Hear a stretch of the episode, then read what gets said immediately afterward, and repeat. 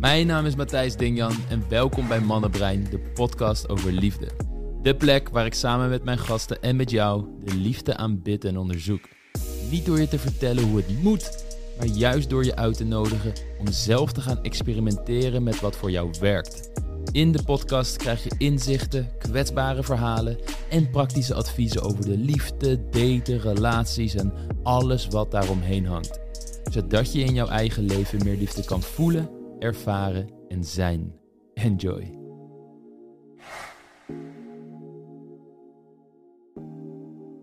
Dan zijn we bij deze begonnen met de Mannenbrein podcast. Welkom Lindy. Dankjewel. Hi. Hi.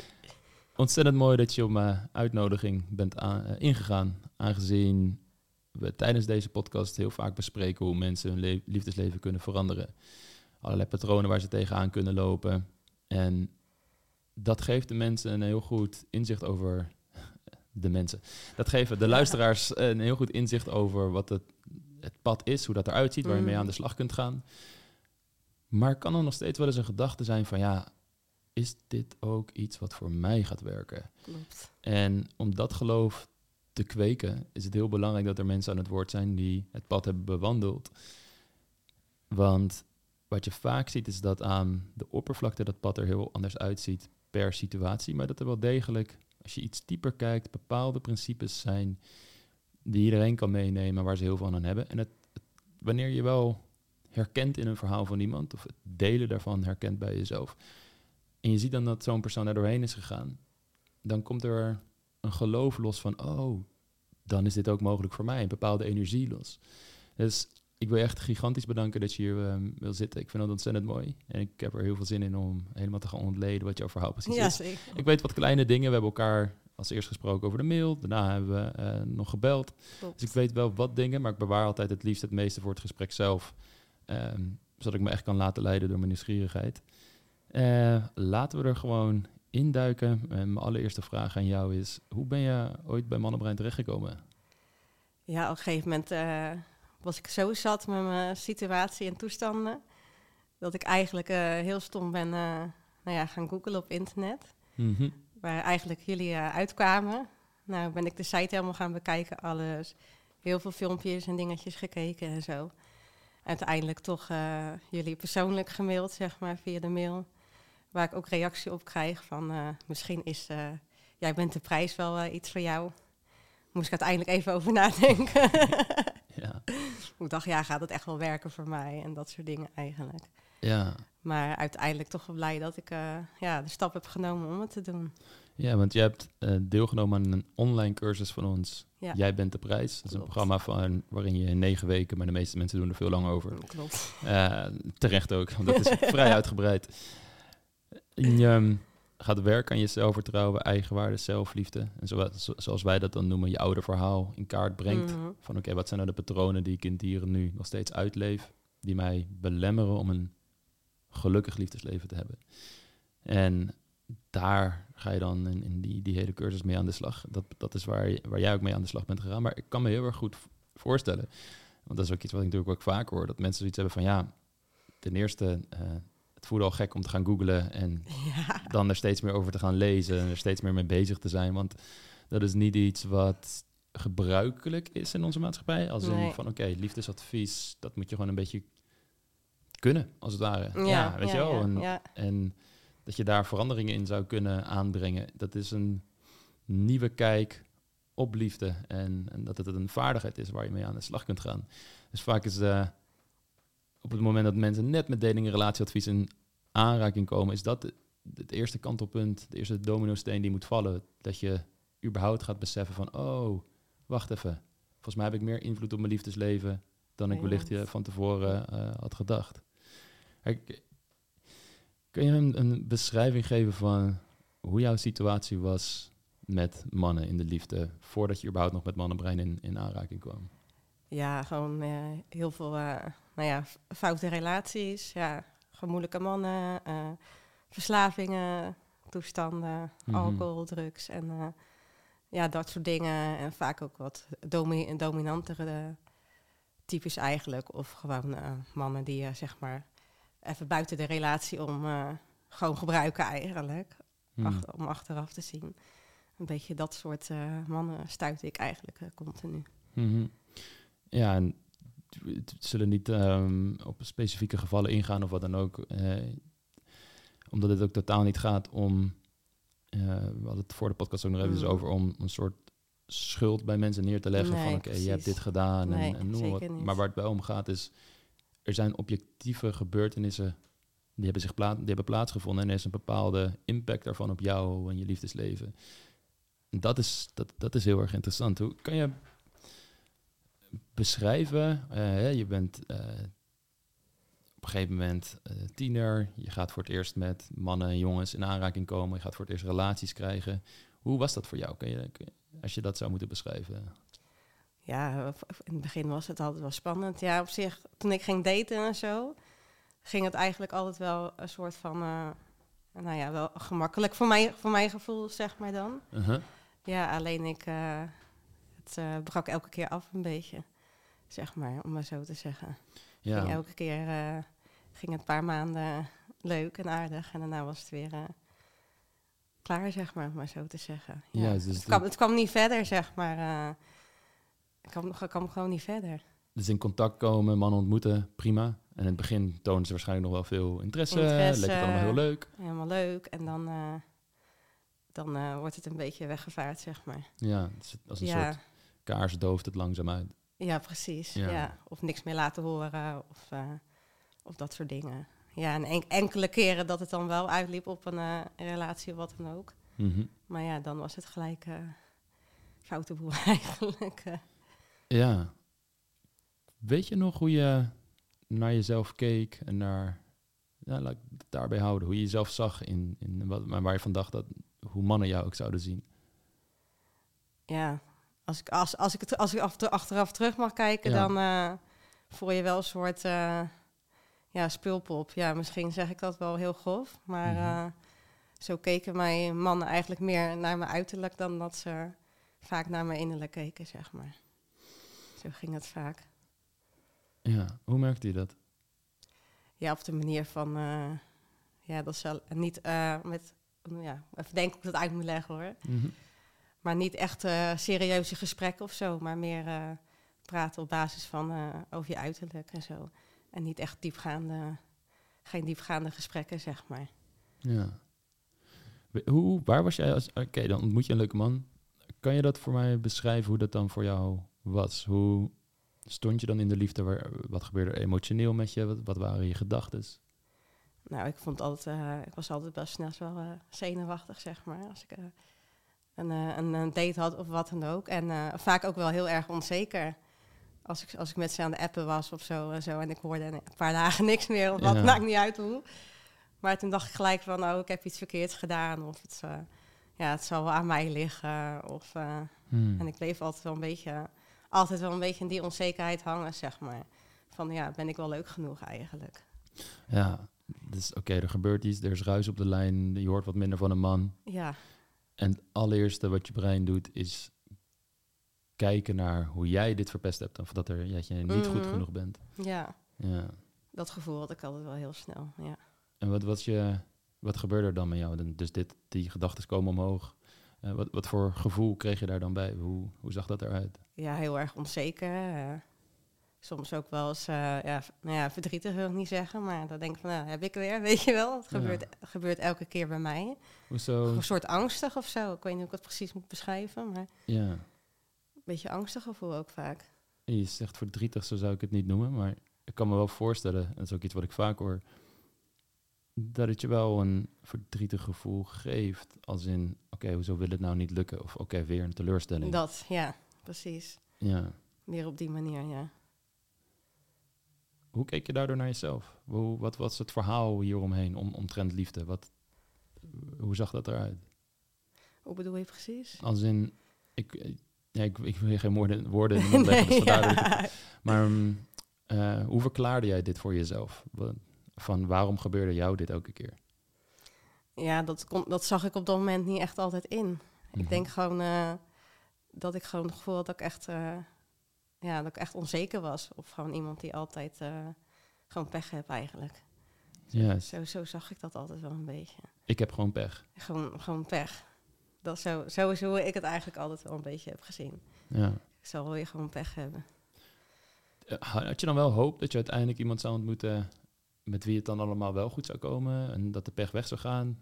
Ja, tuurlijk. Ja, dat had ik wel, ja. Maar niet eh, met de gedachte van... hoe ga ik dit fixen? Of hoe gaat het nou wel goed komen, zeg maar. ja. Het was gewoon een beetje met de flow mee in het begin. Nou, op een gegeven moment gaat het wel allemaal koek en ei, denk je dan. Maar ja, uiteindelijk stuit je dan toch weer... eh, op, eh, nou ja, ellende wil ik niet zeggen, maar eh, Mhm. wel weer op hetzelfde liedje, zeg maar. Right. En ik denk dat het nog wel interessant is voor luisteraar ook. Hoe, hoe oud ben je nu? 32. 32. Ja. En je eerste, zeg maar, officiële relatie, vriend en vriendin was toen je hoe oud je was? Ja, ik heb natuurlijk wel eens een eh, vriendje gehad. Maar ja, dat was van een paar maanden of zo, weet je wel. Maar Mhm. echt, ik denk een jaar of 19 dan. Ja. het- Als ik dan echt heel serieus dan... eh, ja, bedoel, hè, kijk, daarvoor heb je dan ook wel eens vriendjes precies. gehad. Maar Ja, en je gaat een keer een film kijken samen naar de bios, maar dat, Dat, is ja. wel een beetje. Ja, Ja. ja. dat, ja. ja. Oké, oké. En hoe lang was die relatie, die eerste relatie? Ehm, ja, dat heeft wel, denk ik, twee tot drie jaar, denk ik, geduurd. Maar wel ook met een breuk eh, er middenin. Toen is het wel uit geweest in de tussentijd. Mhm. Maar toen eh, kwamen we wel weer bij elkaar. Maar na die drie jaar was het toen echt wel eh, afgelopen, zeg maar. Vanuit jouw kant ook? Of? een groot gedeelte vanuit mijn kant. Mhm. Ja, ja, want ik trok het allemaal niet meer. Mhm. Hoe heb je die relatie ervaren? was heel slecht eigenlijk. Ik continu moeten vechten eigenlijk. Hm. Gewoon eh, veel eh, alcohol en gebruik en eh, drugs. En nou ja, gewoon verslavingen, zeg maar. Waar gewoon heel moeilijk mee om te gaan was. Op een gegeven moment vertrouwde je niet meer en zo. Mhm. De vertrouwen, vertrouwen was weg. Dus toen heb ik wel voor mezelf het besluit genomen van... ja, het kan eigenlijk niet zo, niet zo lang doorgaan, zeg maar. Ja. Het heeft me wel veel moeite gekost om het te doen. Waarom denk je dat het zo was, dat het zoveel moeite kostte? Ja, ik denk toch die onzekerheid bij mij. Ja. Om er een, om er een eh, streep door te zetten, zeg maar. Waarom denk je dat die onzekerheid daar een belangrijke rol speelde? Hoe, hoe, hoe was dat het geval? Ja, bang ben om andere mensen te kwetsen. Ja. Ja, dat is bij mij altijd wel snel het eh, struikelblok, zeg maar. Hm. Altijd aan anderen denken en niet aan mezelf. En dan het moeilijk vinden om de stap te nemen om dan wel door te zetten, zeg maar. Dat, Ja. kost, mij, heel- dat kost mij heel veel energie. Kijk, je hebt mensen die gaan zitten, die gaan praten en dan zeggen van joh, zus en zo. En eh, het gaat niet langer zo. Maar ik moet, ik moet daar echt eh, heel lang de tijd voor nemen om dat eh, zo voor elkaar te krijgen. Zeg maar. Om dat gesprek dan aan te gaan, zeg maar. Waar, waarom is dat zo, denk je? Waarom wa- was dat zo, misschien beter gezegd? Ja, wist ik toch maar toen de tijd. Ja. ja. Ja, maar je hebt... gewoon- ehm, een van de dingen die jij bent de prijs doet, is natuurlijk de vier pijlers Mhm. van je oude verhaal in kaart brengen. Waarbij we onder andere kijken naar de familiedynamiek, het Mhm. familiesysteem waarin iemand is opgegroeid. Dat is niet alles bepalend, maar het is wel een belangrijk fundament waaruit veel patronen kunnen ontstaan. Bijvoorbeeld jezelf wegcijferen of heel erg onzeker zijn, bang zijn om anderen te kwetsen. ja. Wat zijn, zijn er verbanden die jij daarin ziet? Ja, misschien toch eh, meer naar het vroegere, denk ik. Mhm, En wat als, als, als, klein, als klein kind, eh, als klein kind zijn, zeg maar. Ja. Dat ik st- best, nou ja, streng, streng opgevoed wil ik niet zeggen, want eh, ik heb van, eh, van echt fantastische ouders, zeg maar. Mhm. Maar mijn, ja, mijn vader kon best pittig zijn. Vroeger. En dan ja, daar durfde ik dan niet overheen te gaan eigenlijk. Want dan word je ja, snel als een beetje een soort van brutaal, denk ik, ja, neergezet, om maar zo te zeggen. Mhm. En waardoor ik eigenlijk steeds meer de neiging had om maar zo te laten van, nou ja, ik zeg maar niks meer. Want anders komt er weer, eh, krijg je weer de lading over me heen. Ja, Juist. weet je dat gevoel. eh, Dus dan kan het eng worden om uit te spreken wat jouw behoeften zijn, wat je ergens van vindt. Echt te Ja. gaan voor juist. wat jij wil. Ja, Want je wordt geconditioneerd dat daar een negatieve reactie uit voort kan komen. Sterker nog, een hele negatieve ervaring uit voort kan komen. Namelijk iemand die heel boos wordt. Terwijl dat ook iemand is om wie je geeft en die je ook nodig hebt in je leven. En dan is het maar makkelijker om de relatie in stand te houden door jezelf op te offeren en juist. jouw behoeftes. En dat is dan ook weer het patroon wat je mee gaat nemen, kan meenemen in je eerste relatie. Ehm, en hoe we dat op mannenbrein zien, is dat je relaties voorgeschoteld blijft krijgen tot je zelf dat patroon Mhm. doorbreekt. Dat je die les leert. En weet jij nog, als je toen je dan in die relatie zat, vanaf welk moment, als je echt heel eerlijk bent, wist je al van ja, dit is eigenlijk niet goed. Al heel snel eigenlijk. Ja. Ja. Ja. dat was echt wel heel vrij snel. Ja. Maar dat wil je niet inzien op dat moment. Nee. Nee. Het werd wel zo vaak wel om me heen gezegd van, joh, eh, Linda, dit eh, gaat echt niet eh, goed komen, maar zo te zeggen, weet je Mhm. wel. Van, eh, want ja, als je eenmaal ja, verslaafd bent, zeg maar, dan is het ook niet 1, 2, 3 een probleem dat zo zeg maar is opgelost. maar dan blijf je toch altijd het goede in mensen zien van, ah, het komt wel goed, weet je Hmm. wel. Dat wijt wel weer over en hij gaat wel hulp zoeken of dat soort dingetjes en zo. Maar dat ging gewoon niet gebeuren. Maar die hoop had ik wel continu. Ik kan me voorstellen dat je ergens ook heel veel medelijden met hem had. Zeker. Wist je veel van zijn achtergrond en Ja. wat, ja, Ja, wat ja. natuurlijk weer bijdraagt aan, dat, dat doen we ook een soort van zielige vogeltje effect, wat je maar wil helpen. Mm, ja. Ehm, hoe, hoe, als je daar zo mee, mee, bezig was, hoe voelde je je van dag tot dag? Wat deed het met jou? Gewoon jou als, als totaal mens. Je bent 19 jaar, je komt in zo'n relatie met een hele heftige problematiek. Ehm, in, een, in een periode waarin je eigenlijk idealiter je eigen identiteit gaat ontwikkelen, los van je ouderlijk nest. Ja. In de wereld gaat staan, gaat ontdekken. En jij bent bezig met een, een partner die een zware verslaving heeft. ja. Eh, en, en wat deed dat met jou gewoon als mens? Hoe veranderde jou dat? ja, heel veel eigenlijk. Ik had het gevoel eh, of niet, dat ik niet echt, eh, niet echt vrij kon zijn, zeg maar. Ik continu alleen bezig met hem was. En dat, ja, met vrienden om me heen. Natuurlijk had ik wel gewoon contact met vrienden en zo. Maar niet zoals het eigenlijk, denk ik, normaal moet gaan. Ja, Dat je gewoon daar te veel mee bezig was. ja, Dus ik zat continu in ja, eenzelfde spiraal eigenlijk. ja. Het, de metafoor die we wel eens gebruiken is, is dat je, stel, alle gedachten, alle emoties die je op een dag hebt, eh, laten we zeggen dat dat een soort taart is. Dat er gewoon een hele grote, een heel groot stuk, 30, 40, 50 procent hangt natuurlijk ook af van hoe, erg het op dat moment is. Ja, continu daarheen gaat. Wat heel veel langdurige stress met zich mee gaat brengen. Ehm, maar ook als je het over drie jaar, twee jaar niet lukt om uit zo'n relatie te gaan, gaat het ook jouw geloof dat je jezelf kunt vertrouwen minder maken. Want ja, hè, hoe Ja. vaak heb je al niet gezegd dat is de druppel. En toch, En toch elke Blijf je keer bij weer, ja. Ehm, je merkt dat mensen in je omgeving, ik kan me voorstellen dat als je dit aan je vriendinnen vertelt in het begin, zijn ze heel erg behulpzaam en willen ze naar je luisteren. Maar ook daar ga je op een gegeven moment merken van, hé, mensen zijn er klaar mee. Of Ja, we gaan anders op mij reageren, wat allemaal weer bijdraagt ja. aan hoe je jezelf ziet. Ehm, hoe is het zo gekomen dat je uiteindelijk toch zei, oké, ik vond de kracht om een punt te zetten achter deze relatie. ja, omdat ik het toch, denk ik, eh, een beetje eh, in ging zien eigenlijk. Dat het gewoon echt niet zo eh, door kan. Want ik was veel migraine, misselijk en gewoon echt niet lekker in mijn vel. Ik viel Ja. alleen maar af eigenlijk van de stress, zeg maar. Hmm. Dat ik op een gegeven moment wel dacht van, ja, eigenlijk kan het zo niet langer. Ik moet echt gewoon de streep, zeg maar, eronder zetten. En wel ook wel een beetje met hulp van anderen. Grote steun waren ook mijn ouders wel. En eh, Hmm. wel vrienden daarbij, zeg maar, wel daarin. En tot uite- uiteindelijk dat mijn, eh, dat mijn nichtje ook zei van... kom, je gaat naar hem toe, je gaat met hem praten... en gewoon zeggen dat het niet zo langer, weet je. Ik kreeg even die schop onder... even die, die schop zo van, eh, kom op, eh, het is klaar nu, weet je wel. Kom voor jezelf op, Mhm. ga met hem praten en zo. Dus zo is het eigenlijk ook een beetje gaan, eh, gaan rollen, zeg maar... om het uiteindelijk toch te, toch te gaan doen.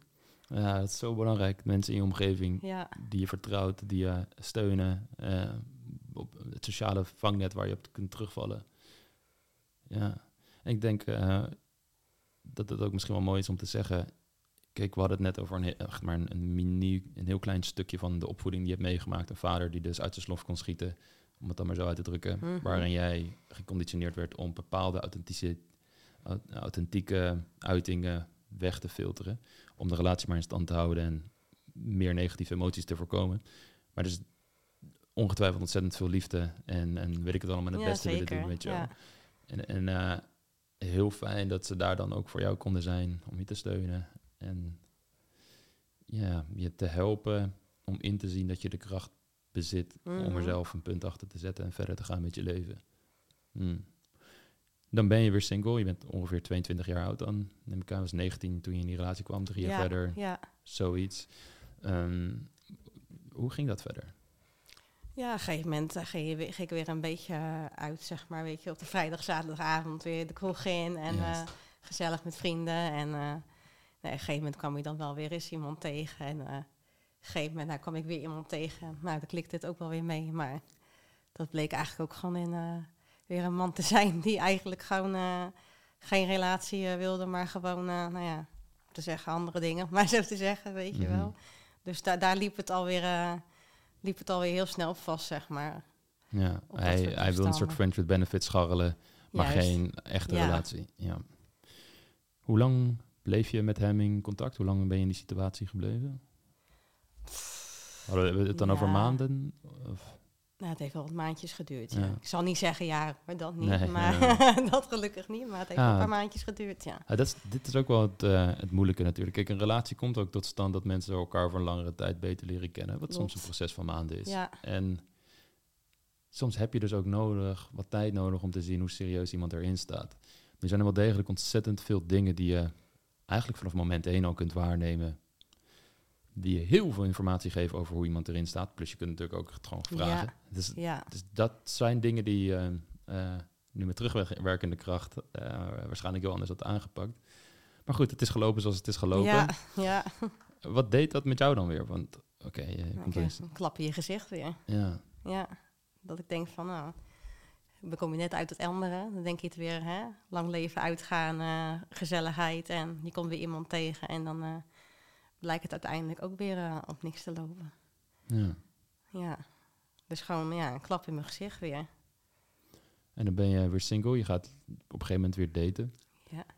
Vond je dat eng om dan weer verder te gaan? Weet je wel, ja. ja. Eng is misschien een groot woord, maar ik was wel weer bang om teleurgesteld te worden. Ja, Gewoon bang dat ik dan weer iemand zou tegenkomen die, nou ja, hè, of verslaafd was, of vreemd gaat, of nou ja, noem maar op, al dat soort dingen. Of dominant is, of eh, mhm. ja, daar was ik wel heel erg bang voor. ja. Wat denk je dat dat deed met de manier waarop jij dan in het contact met de man stond? Dus oké, je ontmoet dan een nieuwe man. Mhm. Dit neem je allemaal mee. Dit is een soort stroming eh, die je niet ziet, Klopt. maar die wel degelijk allerlei Ja. emoties in jou produceert. Wa- Wat denk je dat de impact daarvan was op jouw gedrag in, in dat contact met zo'n man? Ja, ik denk toch wel dat ze dat soort van merken of zo. Dat ze dat, ze dat bij, je, bij je op kunnen pikken. Dat Mhm. idee heb ik dan, denk ik wel. Dat ze zien dat ik eh, onzeker in, eh, ben in eh, bepaalde dingen of hoe ik handel. Ja. Heb je, had je dat door zelf? Zag je dat? Of? Nou, op, op dat moment denk ik niet zo. Maar het is meer als ik er nou zeg maar zo op terugkijk, dan Ja. denk ik van ja, ik denk wel dat, dat, dat ze dat wel een soort van in de gaten hebben gehad. Ja, Mensen hebben natuurlijk al, al best wel snel door, zeg maar. Over absoluut. hoe je bent en doet. Absoluut. Het zit hem in de kleine manier waarop je ergens op reageert. Eh, of als er iets geks gebeurt, of je dat durft aan te kaarten. Als er iemand zomaar niks van zich laat horen over een paar dagen, hoe ga je daarmee om? Ja, het, zit, er het zit hem in heel veel dingen waarin mensen heel veel informatie ehm, krijgen Ja. z- eh, over een persoon zonder dat ze dat, eh, zonder dat je eh, dat vertelt als het ware. Ja. Je? Je, je vertelt niet dat je onzeker bent, maar iemand merkt het. Nee, En klopt. dat kan een soort blinde vlek zijn, waardoor je het gevoel kan hebben dat je dus altijd pech hebt in de liefde. Terwijl het niet alleen in pech zit. Het zit hem ook, kijk, de pech zit hem in het feit dat je wellicht toen je jonger was bepaalde dingen hebt meegemaakt waardoor, waar je niks aan kunt doen, die je niet kunt veranderen. Dat is de pech die je hebt gekregen. Klopt. Maar het blijven aantrekken vanuit dat soort patronen, eh, en mannen blijven aantrekken vanuit dat soort patronen, dat is geen pech. Dat is iets waar je aan kunt werken, gelukkig. Ehm, dit gaat nog eventjes verder. Dus je blijft verder daten, verder in relaties terechtkomen. Op een gegeven moment heb je zoiets van, oké, ik, ik, ik wil hier wat mee gaan doen. Eh, ik weet dat je ook schreef, van, ja, ik heb ook veel foute mannen eh, ontmoet. Ja, absoluut. Ja. Wat is dat voor jou? Wat, hoe zou je dat beschrijven? Wat is een foute man? Voor jou persoonlijk? Voor mij persoonlijk, ja. Mannen die eh, eigenlijk met jou aan daten zijn, maar om de tussentijd ook eh, met een andere vrouw bezig zijn. Je niet serieus nemen, zeg maar. Of je aan het, ja, of je aan het lijntje houden. Dat soort dingetjes allemaal. Mhm. Ja, ik weet niet precies of ik het goed beschrijf, Is dat maar iemand, iemand die dan niet eerlijk is over zijn intenties? ja, zo kan je het wel zien eigenlijk. Ja. Ja. En dat is het patroon waar jij in bleef blijf, bleef hangen elke keer, ja. Ja. Uiteindelijk ga je dan googlen. En je komt dus ook een man omheen tegen. En, en denkt, oké, dit, dit bestaat blijkbaar. Ja. En kun je beschrijven hoe dat die, die eerste kennismaking was, als het ware? Wat dacht je toen bij jezelf? Heel veel herkenningspunten wel eigenlijk, ja. Mm. Ik had heel veel filmpjes en dingetjes gekeken en dan dacht ik, dacht, dacht bij mezelf echt van... Ja, dit is precies wat mij overkomt eigenlijk elke keer. Ook qua Ja. gedrag van mannen en eh, toestanden. En Right. dat ik dacht van... Dit is precies, eh, precies wat bij mij past eigenlijk. Ja, zo ben ik toen dacht van, ja, dat is wel interessant, weet je wel. Hier moet ik wel even verder eh, Mm. naar kijken. Want ik was er gewoon zo klaar mee met alles dat ik dacht van, nou, er moet gewoon er moet echt verandering komen. Want anders blijf ik eh, elke keer op hetzelfde pad, eh, op hetzelfde pad lopen, zeg Ja. maar. Dus Ja. het was een soort van openbaring van, hey, weet je wel. Ja, het is de pijn die je de motivatie geeft om hulp te zoeken en hiermee aan de slag te gaan. En als je dan iets ziet wat je de oplossing biedt en je ziet een pad opeens wat daarvoor nog niet bestond, dan kan het ook heel veel enthousiasme, hoop, vreugde met zich meebrengen van oké, er is niet iets mis met mij, Nee. maar er zijn dingen waar ik aan kan werken en dan kan ik mijn hele liefdesleven veranderen. Was dat ook een beetje het gevoel wat jij kreeg naarmate je me- met advies aan de slag ging en je- eh, dat pad zich steeds meer eh, tentoonstelde, dat het pad steeds meer helder werd van oh, dit is van plaats A waar ik nu ben, ongelukkig Ja. liefdesleven, naar B. Er werd heel veel, heel, veel, heel veel duidelijker ook, zeg maar, voor mezelf. Mm, Niet ook eh, gewoon inderdaad dingetjes bij mezelf, weet je wel. Waar ik aan mezelf kan mee kan werken, zeg maar. ja, Dat ging ik ook wel inzien. Maar ik ging ook wel inzien en wat voor patroon ik met mannen eigenlijk zat, zeg maar. ja. Wat voor type mannen ook steeds, elke keer. En dan zag ik toch wel elke keer weer van, nou, ik kom wel elke keer weer bij hetzelfde uit. ja. Toch de echt dezelfde soort type, type man, zeg maar. Ja. Ja, interessant is dat, hè? En eh, uiteindelijk ga je met Jij bent de prijs aan de slag. Eh, dat is de cursus waarvoor je, voor je aanmeldt. Hoe, hoe was dat om dat proces te doorlopen? Was het de eerste keer dat je iets met zelfontwikkeling, coaching Ja, ja, deed? ja, tuurlijk heb ik wel eens bij een eh, nou ja, psycholoog gelopen of nou, dat soort dingetjes. Want ik heb zelf ook wel eens met een, ja, tegen een burn-out gezeten en zo, zeg maar. Maar ja, eigenlijk heeft me dat niet echt ver gebracht. En Hmm. op een gegeven moment toen ik hiermee bezig was, dacht ik wel eigenlijk van... Dit is wel eigenlijk het ding wat ik altijd al nodig heb gehad. Wat was er anders? Ja, anders, ja. Meer, meer, meer jezelf ontdekken eigenlijk. Hmm. Dus eh, ja, Want die burn-out, hoe, hoe oud was je toen? Ehm, ja, hoe oud was ik? Dat is, zou ik zeggen, dat is niet zo, 2019? Ja, twee, rond 2018, 2019. Eh, vier, vijf maar. jaar geleden. Ja, ja. Ja. het was ook wel werkgerelateerd, groot gedeelte. Maar ja.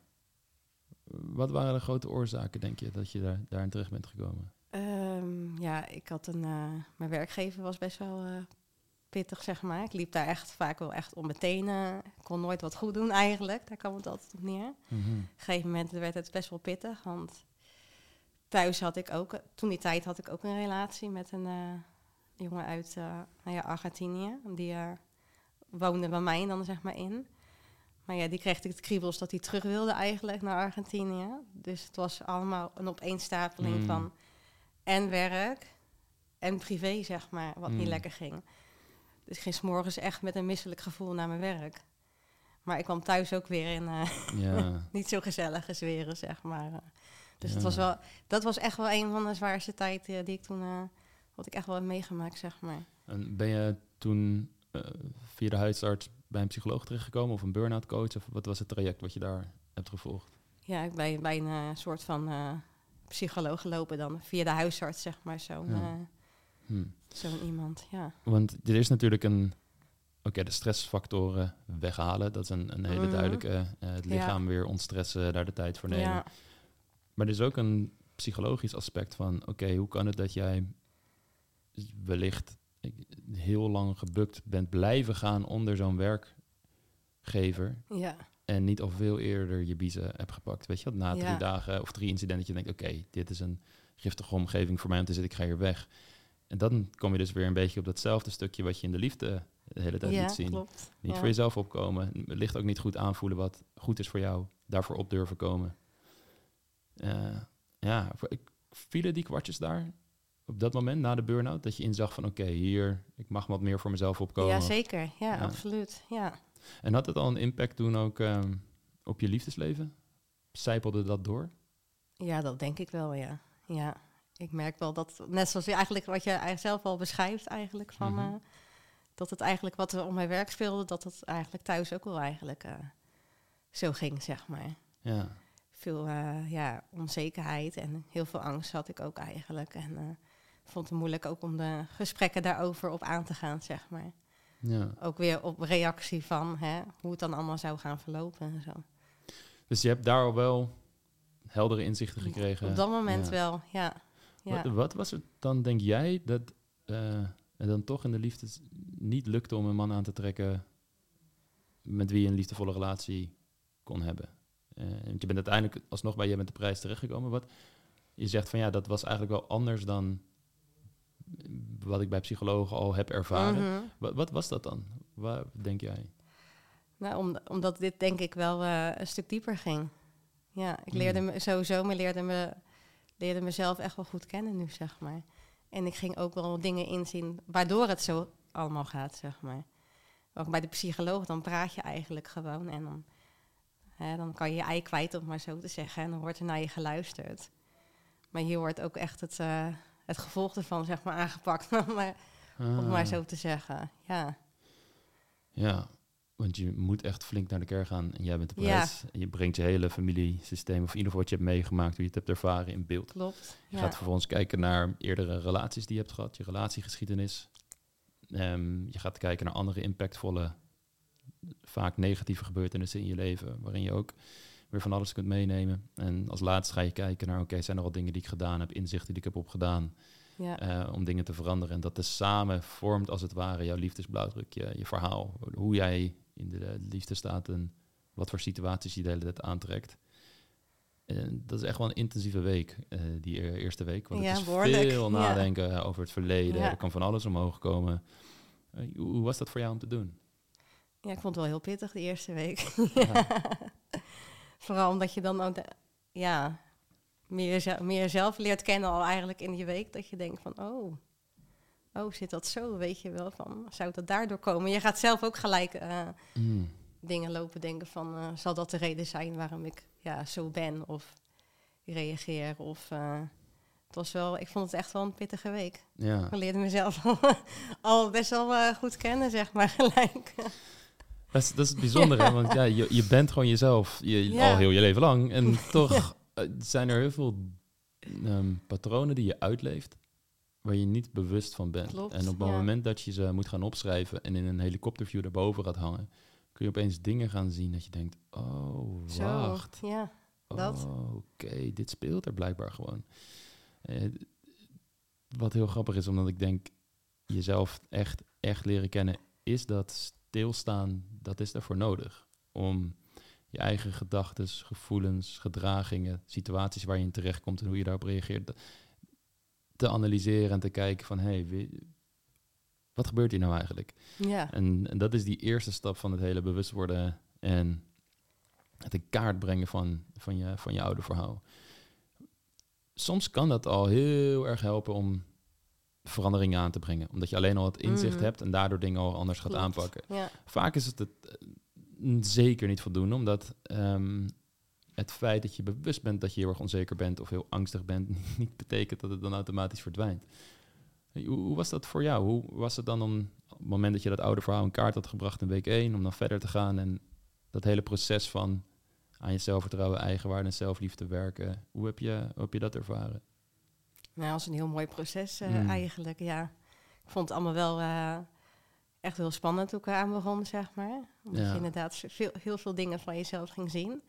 Maar naarmate je dat dan door gaat krijgen, dan, ja, dan gaat er wel een soort knopje bij je om van... ja, zie je, ik kan, wel, kan, er, kan er echt verandering in brengen. Hmm, En dat ga, ga je op een gegeven moment ook echt zien. Waardoor je ook die doorzettingsvermogen krijgt Juist. om, om verder te gaan, zeg maar. Een soort succeservaringen die je krijgt, Ja, die de bevestiging zijn van oké, dit pad wat ik nu bewandel, ja, is een, een pad wat me heel veel goeds en geluk gaat opleveren. ja. Dat Ja. gevoel had ik wel heel snel, ja. Ja, hoe, hoe snel kwam dat bij jou? Mm, ja, hoe snel zou dat geweest zijn? Ja, ik denk dat wel eh, dat ik binnen een paar, eh, paar weken wel al eh, dingetjes zag van ook niet dat je er bent, maar Mhm. gewoon dat je al dingen inziet, zeg maar. Dat je er gewoon weet dat je er wat mee kan. Ja, dus de eerste veranderingen kwamen na een paar weken. Ja.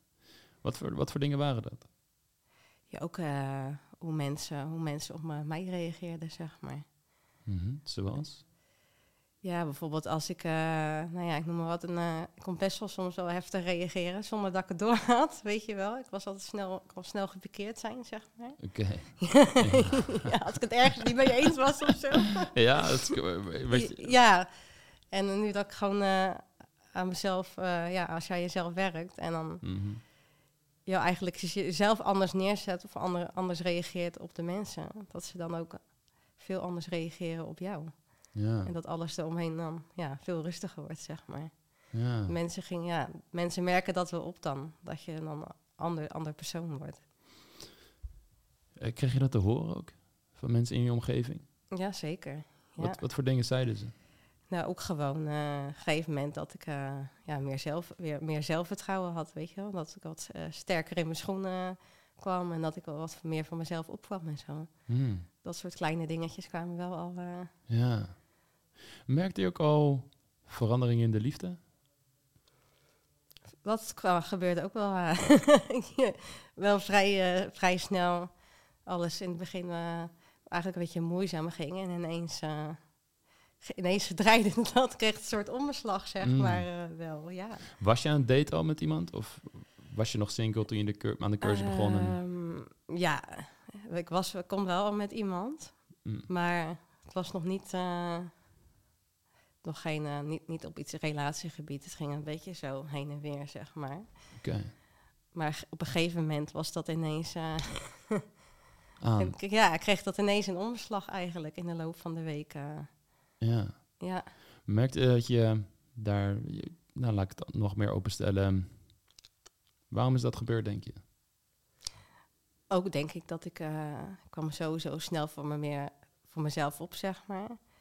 Ja, je geeft toch wat meer ja, je grenzen aan over, over, over, hoe, over hoe je dingen denkt, zeg maar, en zo. En ik denk toch dat dat ook wel een beetje invloed heeft gehad.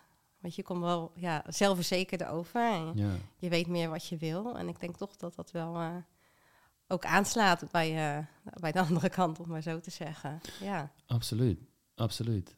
Omdat iemand het gevoel wil hebben dat jij het beste bij hen naar boven haalt en zoiets heeft van oké, Ja. eh, dit is een persoon met wie ik kan levelen, met, ehm, die kan tippen aan, aan mij, mij aan kan en waar, ik ook weer inspiratie en Mhm. bewondering voor heb van hoe zij in het leven staan. klopt. Dat is een, en als je niet voor jezelf kan opkomen, niet weet wat je wil, niet weet hoe je dat kunt communiceren, dan wek je dat gevoel niet op bij iemand. Eh, iemand krijgt geen sterk gevoel van, oeh, deze persoon staat op een hele prachtige manier in het leven en, en dwingt mij ook om ja, de beste versie van mezelf te zijn. Eh, en waarom is dat belangrijk? Omdat wanneer je ergens niet echt je best voor hoeft te doen of je, je loopt als het ware over iemand heen, Ja, dan is dat heel onaantrekkelijk. is ook zo. En ja. dat zien, dan zien we iemand niet als iemand met wie we op de lange termijn een relatie kunnen hebben. Eh, omdat we echt een partner willen waarvan denken van ja, hier kan ik mee bouwen. Dit is iets, Klopt, iets waar ja. ik heel veel energie uit krijg. Het is zo zonde omdat dat verder niks mee te maken heeft hoe, wie je als persoon bent, wat je leuk vindt in het leven of wat dan ook. Maar alles met hoe je jezelf ziet en hoe je dat communiceert. En hoe je in dat contact met zo'n man staat. Ja, jij eh, stuurde me ook dus een, een mail waarin je hele mooie dingen beschreef. En je vertelde me daar onder andere, ik zal een stukje daarvan voorlezen, Mm. want ik het heel pakkend vond. Ehm, voordat ik met de cursus begon, voelde ik me echt hopeloos. Veel onzekerheden en had het gevoel dat ik niks waard was.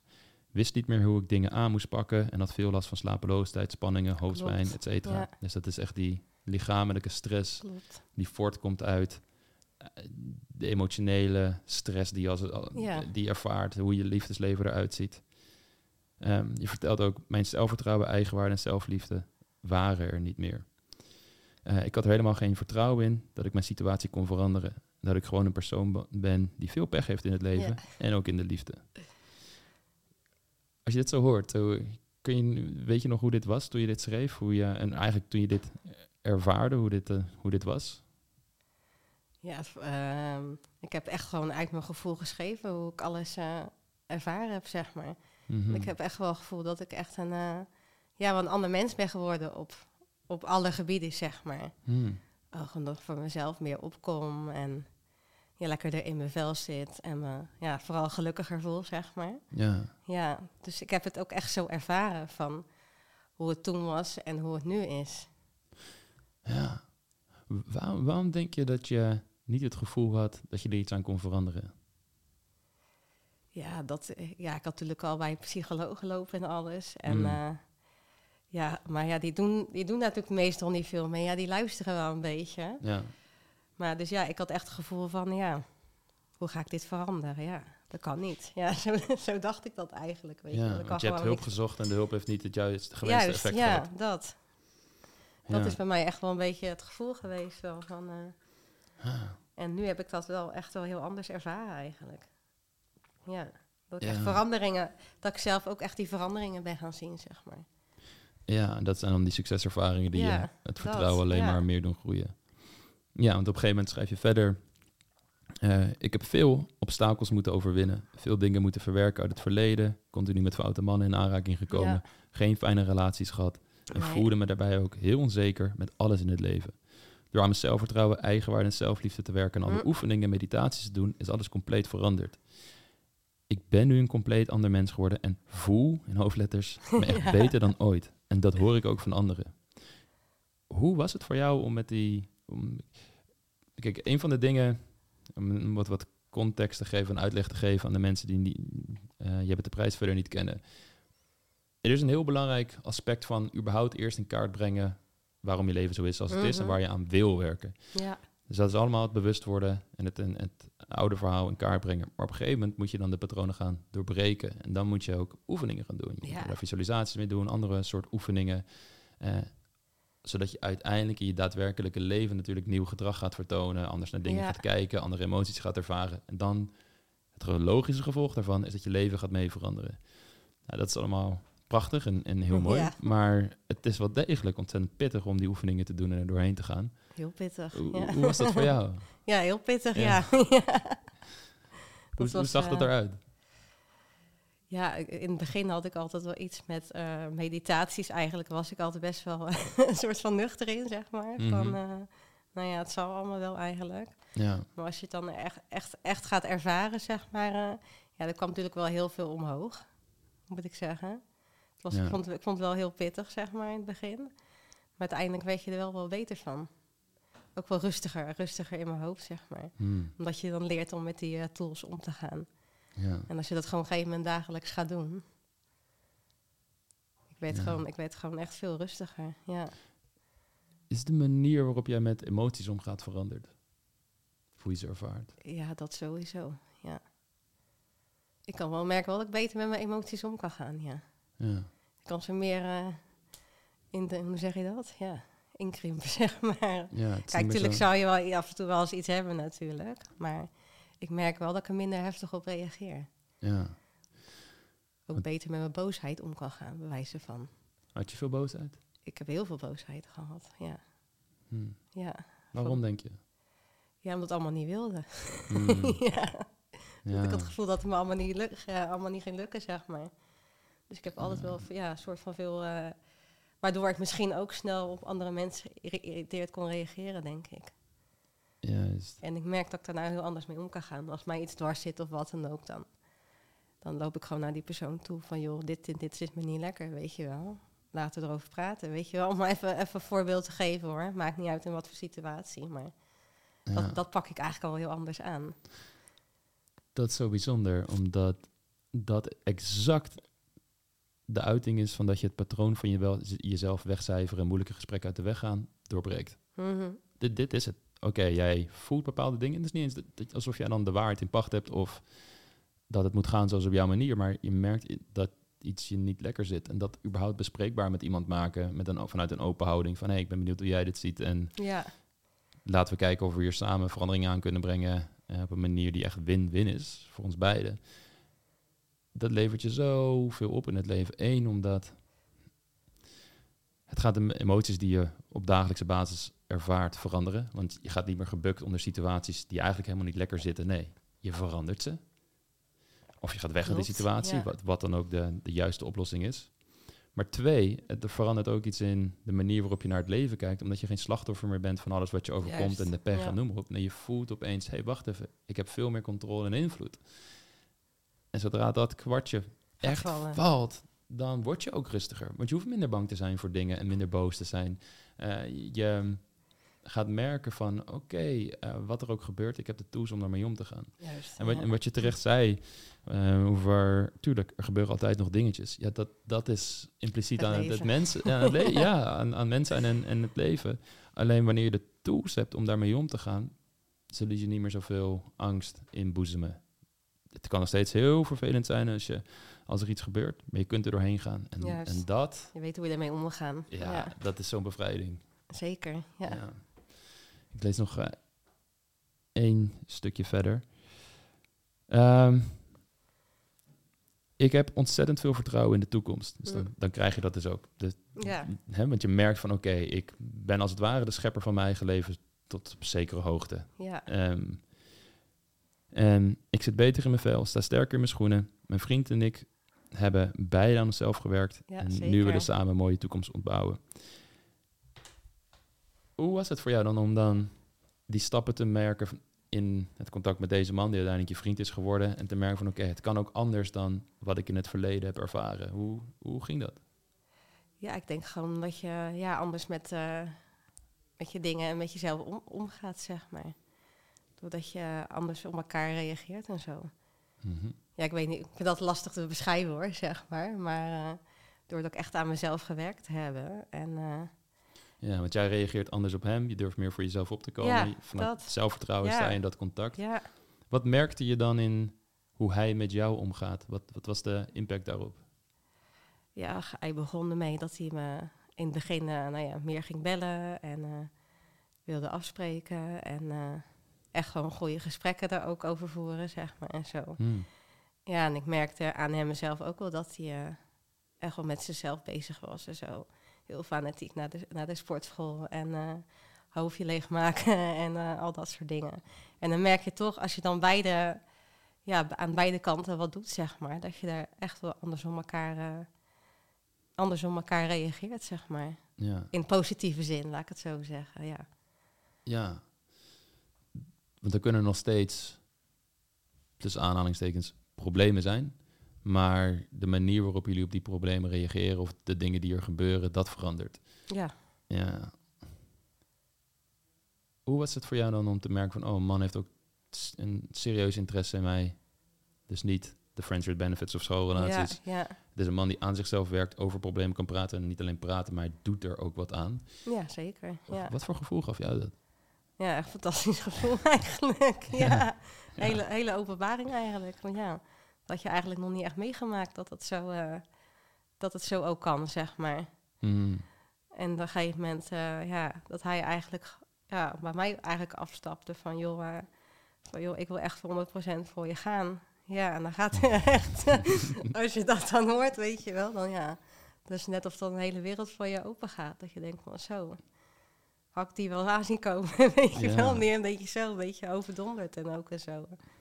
Maar gewoon ook mooi om te zien dat eh, iemand anders voor jou 100% wil gaan. Dat is gewoon, eh, ja, vind ik gewoon hartstikke mooi, zeg maar. Ja, ja ik, ik denk dat dat ehm, een fundament is waar elke relatie op gestoeld moet zijn. En als dat niet het geval is, dan is er een hele kleine kans in mijn optiek dat het een Ja, optimaal gelukkige relatie is. Je kan met iemand die niet 100% voor je gaat, kun je 30 jaar samen zijn. ja, En het zal je altijd een gevoel blijven geven van, ja, zit ik wel in de juiste relatie? Eh, komt het wel goed met eh, de behoeftes die ik heb en, Mhm. en al die zaken die, daarbij, die daaruit voortkomen?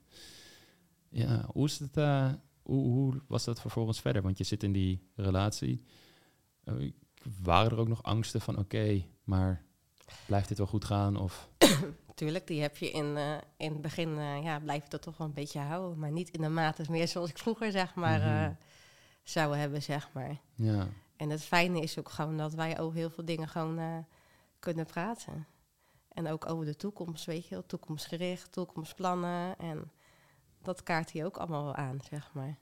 ja. Gewoon echt over, de, echt over de toekomst ook praten en zo. Gewoon echt goede, goede gesprekken voelen. Wel echt relatiegericht is, eh, zeg maar, weet je wel. Dat je het echt samen op kon bouwen. Van, hoe sta jij daarin? Hoe sta jij daarin? En ja, dat soort dingen allemaal wel. Ja, en dan niet vanuit angst van, oh, ik hoop maar dat hij hetzelfde ziet als ik, maar gewoon nieuwsgierig. Gewoon nieuwsgierig, ja. Gewoon hoe we allebei, hoe, ja, hoe je allebei erin staat, zeg maar ook. Ja, Ja, heel mooi.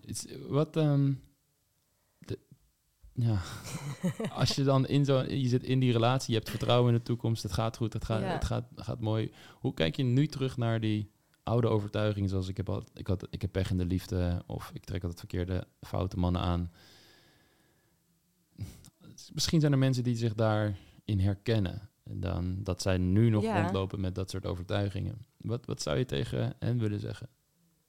dat het wel daadwerkelijk mogelijk is om eh, een verandering te brengen Mhm. in je leven en ook in je liefdesleven, zeg maar. Door gewoon eh, ook naar jezelf te kijken, zeg maar, en jezelf te veranderen. Dat je ook toch gewoon echt kan zien dat er daadwerkelijk ook echt verandering dan in je, in je leven kan komen. Ja. Door niet alleen naar anderen te kijken, maar ook naar, je- naar, naar jezelf, zeg maar. En daaraan te Mhm. werken. Ja. Heeft, om, de, de cursus draait natuurlijk vooral om de liefde. Maar wat je eigenlijk altijd ziet, is dat het ook een impact heeft op andere gebieden in het leven. Ja, Het kan zijn in, in familie, Ja. het kan eh, op werk zijn, Mhm. of hoe, hoe je met je eigen gezondheid omgaat. Wat zijn veranderingen die je nog meer gemerkt hebt? ja dat je gewoon eh, zeker, ze- zekerder in het leven gaat staan. Gewoon precies die eh, drie aspecten eigenlijk Mhm. die je al eigenlijk benoemt. Mhm. Want die krijg je gewoon echt weer terug. Ja. Ja. En eh, volgens mij. Ja, je had nog een voorbeeld ook waarbij je een compliment kreeg van je baas. Ja, Dat je nu meer voor jezelf opkomt. klopt. Ja. Gewoon door eerlijk te zijn. Mhm. Van joh, eh, hè, ik, heb daar eigenlijk, ik zie dat niet zo zitten. En eh, dat mijn baas er eigenlijk op reageerde van... eh nou meid, ik ben trots op je. Goed dat je voor jezelf opkwam. Want je moet wel aan jezelf denken. Niet alleen aan anderen, zei hij. Ja, En toen hij dat zei, toen ging er mij ook al hele... kreeg een hele openbaring, zeg maar. Ik denk van, zie je wel? Als je het doet, als je voor jezelf opkwam... dan ga je veranderingen zien. juist. Wat ik eerst niet zag. En de mensen die het beste met je voor hebben, die begrijpen dat. Juist. En die moedigen het aan. Omdat ze jou ook willen zien floreren en gelukkig Ja. willen zien in het leven. Ja. Ja. En ze het niet altijd eens zijn. Maar dat is Nee. oké, weet je wel. En, en daar kun je dan met alle tools die je hebt een mooi gesprek over voeren. En dan kom je er eigenlijk bijna altijd wel uit. Ja, dat je niet bang, niet bang hoeft te zijn voor reacties van anderen. Ja, niet dat je bang zelf voor reacties van gewoon, anderen. ja. Tenminste, dat had ik heel erg altijd. Ja, ja, dat ik gelijk wel als de, de boefvrouw voelde of zo, weet je wel. ja, Of dat ik dan, eh, dat ze dan boos worden of me niet aardig meer vonden. Of, eh, maar ja, daar moet je eigenlijk gewoon voorbij kijken. ja. Want je ziet het, als je het wel voor jezelf opkomt en wel eerlijk bent. En gesprekken gaat met andere mensen, dat de mensen eigenlijk ook anders reageren op jou. In positieve zin, zeg maar. ja. En als je dat in gaat zien, dan gaat het voor jezelf ook zo floreren, denk ik. Mm, mm, absoluut. Zijn er nog dingen waar je van zegt, ja, dat, dat vind ik nog wel mooi om te benoemen, of iets wat, ik, wat nu niet ter, ter sprake is gekomen? Oeh, dat is een goeie. Moet ik even over nadenken. Ja. Ja, ja er zijn wel heel veel dingen eigenlijk. Op alle, op alle, op alle gebieden, laat ik zeggen. Op eh, liefdesgebied, op werkgebied, op nou ja, vrienden, familiegebied. Zeg maar, heeft alles gewoon voor mij een omme- ommekeer gemaakt. Hmm. En ik weet zeker gewoon dat het eh, voor andere vrouwen ook zou kunnen zijn die eerst in zo'n situatie hebben gezeten. Mhm. Dat ze zo'n eh, omslag kunnen maken. Dankjewel voor je openheid tijdens dit gesprek en het willen delen van hoe het in ieder geval voor jou is geweest. Wat je hebt meegemaakt en super mooi om te zien dat je nu in een fijne, liefdevolle relatie zit. Merk dat het anders kan. Dat dit soort patronen wel Ja. degelijk doorbroken kunnen worden die je in het verleden ja. hebt ervaren. En eh, heel erg bedankt en super mooi dat je hier je verhaal wilde delen. ja, graag gedaan. Vond het heel mooi ook. Hi, lieve luisteraar. Ik richt me bij deze even direct tot jou. Je hebt zojuist geluisterd naar het verhaal van Lindy en wellicht heb je best wel veel dingen bij jezelf herkend. Of doet haar verhaal jou denken aan obstakels waar je tegenaan loopt in de liefde, bepaalde problemen die jij zelf ervaart. Of je nu single bent en nog op zoek bent naar de juiste partner, of al heel lang in een relatie zit, maar die relatie loopt niet meer zo lekker en je wil daar verbetering in zien, je wil er echt gelukkig worden met je partner. Wat je situatie ook is, het is heel frustrerend wanneer de liefde niet gaat zoals je het graag zou willen zien. Waardoor je misschien met allemaal liefdesproblemen in je hoofd bezig bent de hele tijd. En er alleen maar aan moet denken. Of dat je allerlei emoties ervaart. Zoals verdriet, frustratie. Misschien ook wel een beetje een gevoel dat jij altijd pech hebt in de liefde. Of dat je gewoon niet goed genoeg bent. Want ja, waarom lukt het jou dan elke keer niet? Laat me je vertellen dat er echt niks mis met je is. Maar wellicht zijn er wel bepaalde patronen die je wil doorbreken, bepaalde dingen die je wil loslaten, die jou niet meer dienen. En juist aan jouw liefdesblauwdruk werken, de manier waarop jij in de liefde staat, dat je wel een liefdevolle partner kunt aantrekken en ook echt een mooie relatie met hem kunt hebben. Want de liefde draait niet om heel hard je best doen en nog meer jezelf bewijzen. Het draait juist om echt tevreden zijn met wie je bent, optimaal gelukkig zijn en vanuit daar een partner aantrekken. Dan ontstaan de mooiste relaties. En als jij zoiets hebt van oké, ik wil hiermee aan de slag, maar ik weet niet precies hoe, waar begin ik? Dan raad ik je aan om naar mannenbrein te gaan op Instagram en me daar een bericht te sturen. Ik beantwoord al mijn DM's persoonlijk en ik geef je daar advies. Je kunt ons ook altijd een mailtje sturen naar matthijs.mannenbrein.nl. Ik zal dat allemaal nog in de gegevens zetten van deze podcast. Maar weet dat je niet per se pech hebt in de liefde wanneer het niet lukt. Dat er soms bepaalde dingen zijn die je wil veranderen, zodat het ook jou uiteindelijk lukt om een liefdevolle, toegewijde relatie te krijgen. Dat is heel goed mogelijk, maar het is wel aan jou om die stap te zetten en aan jezelf te werken. Dat was hem voor nu. Tot in de volgende podcast en heel gelukkig liefdesleven toegewenst.